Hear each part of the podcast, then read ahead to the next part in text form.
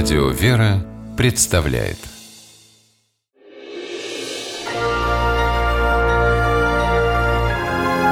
Герои моего времени Павел Шишков живет в небольшом селе Алеево Рязанской области. Десять лет назад, еще учась в аграрном университете, он получил тяжелую травму позвоночника. В родное село вернулся в инвалидном кресле. Работы по специальности не было. Местный совхоз разорился, поля остались бесхозными и зарастали сорняками. Однако Павел не опустил рук. Он не только сумел выкупить немного земли, но и привел в порядок старую технику, нашел помощников односельчан и открыл свою ферму. За 10 лет разоренное хозяйство превратилось в процветающее.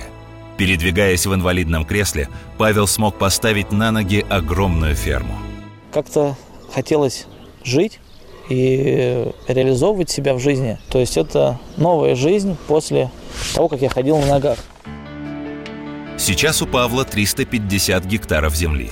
На них колосятся пшеница и ячмень. Люди работают от темна до темна. Павел трудится наравне со всеми. О возвращении в город даже не думает. Считает, что проявить свои способности и сделать жизнь интересней может только в деревне. Мне больше всего нравится это этот простор, на который ты смотришь, и твои глаза понимают то, что это сделал ты. О том, что он дал работу половине своих односельчан, Павел молчит. Но люди уважительно называют его председателем. До приезда Павла Валеева Механизаторы и агрономы сидели без дела. Теперь работа есть у всех желающих. Тракторист Сергей Варламов говорит, что село выжило только благодаря Пал Палычу. Работать негде.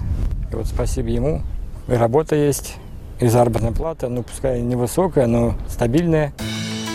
Фермерское хозяйство требует неусыпного контроля. По утрам Павел на машине объезжает каждый уголок своей фермы, а вечерами торопится домой, где его ждут жена и двухлетний сын Макар.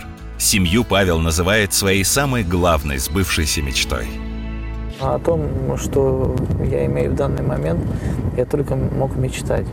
Вот самое главное, у меня есть семья, а у меня есть работа. Когда я чувствую себя полезным, мне и как-то жить полегче. Останавливаться на достигнутом Павел Шишков не собирается. У него большие планы. Животноводство – вот новая мечта фермера. В том, что она сбудется, односельчане не сомневаются. В неограниченные возможности своего героя люди верят безоговорочно.